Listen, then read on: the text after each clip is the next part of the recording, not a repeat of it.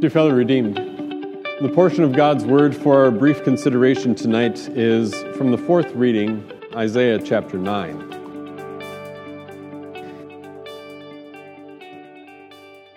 Thinking back to Christmases of your youth, chances are at some point or in some way, your Christmas experience was somewhat like mine where on one of those days between Christmas and New Year's, everybody would go to grandma's house.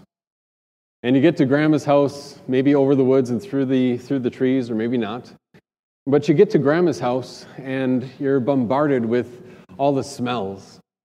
Whatever it was that she was cooking, whatever that strange smell is that eh, always smells at grandma's house. And the people and the, maybe some family that you hadn't seen in a while. And then after, after a meal or after the Christmas candy and the cookies that you have devoured, then you sit down to open gifts, and sure enough, there it is again a nice package of socks. A nice package of socks. Not quite what a little six year old may have been wanting or hoping or even anticipating. After a while, I caught on to this that if we went to grandma's house, that we would normally get a few pairs of socks, and mom and dad caught on to it as well. And they would say things like, well, you know, she's doing something helpful for you, and one day you'll appreciate it. But you really need to smile and say thank you.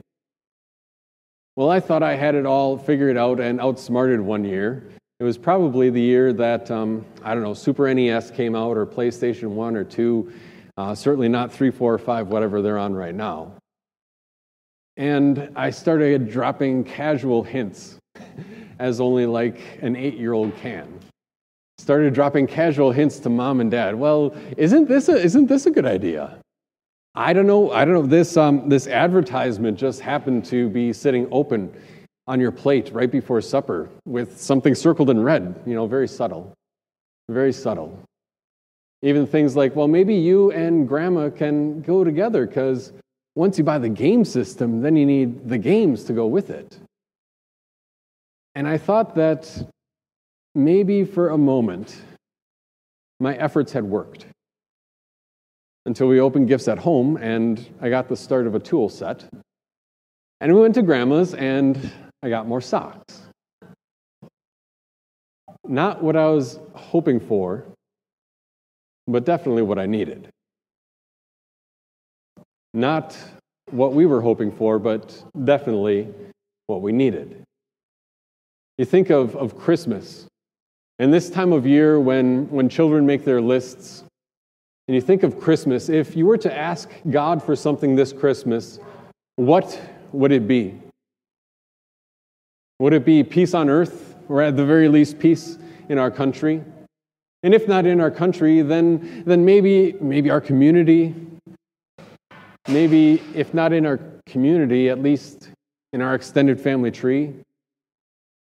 And if, if not that, just one small gift of peace within my own heart, peace of mind, and a little bit of rest after what's been going on two years of a convoluted experience for all of us. If you were to ask God for a gift, what would it be? Would it be for that, that one special person to come back and spend one more Christmas? Or for an apparent diagnosis or um, an end of some sort to be reversed?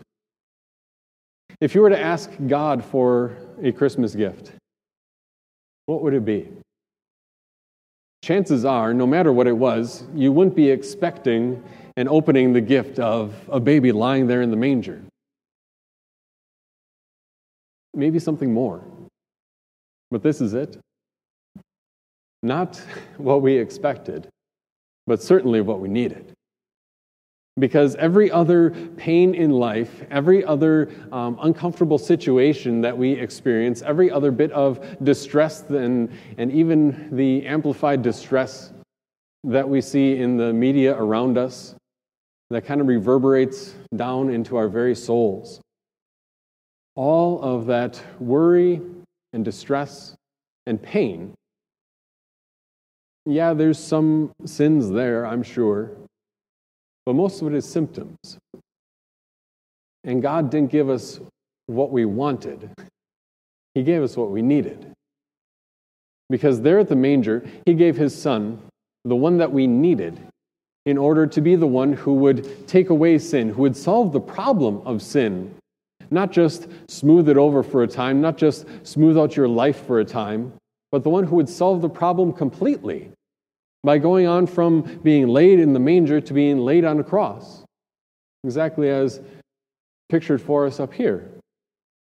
And from being laid on that cross to laid in a tomb, where God doesn't promise to even bring that loved one back for one more Christmas like it used to be, but He promises that those who have fallen asleep in Christ are rejoicing in heaven right now.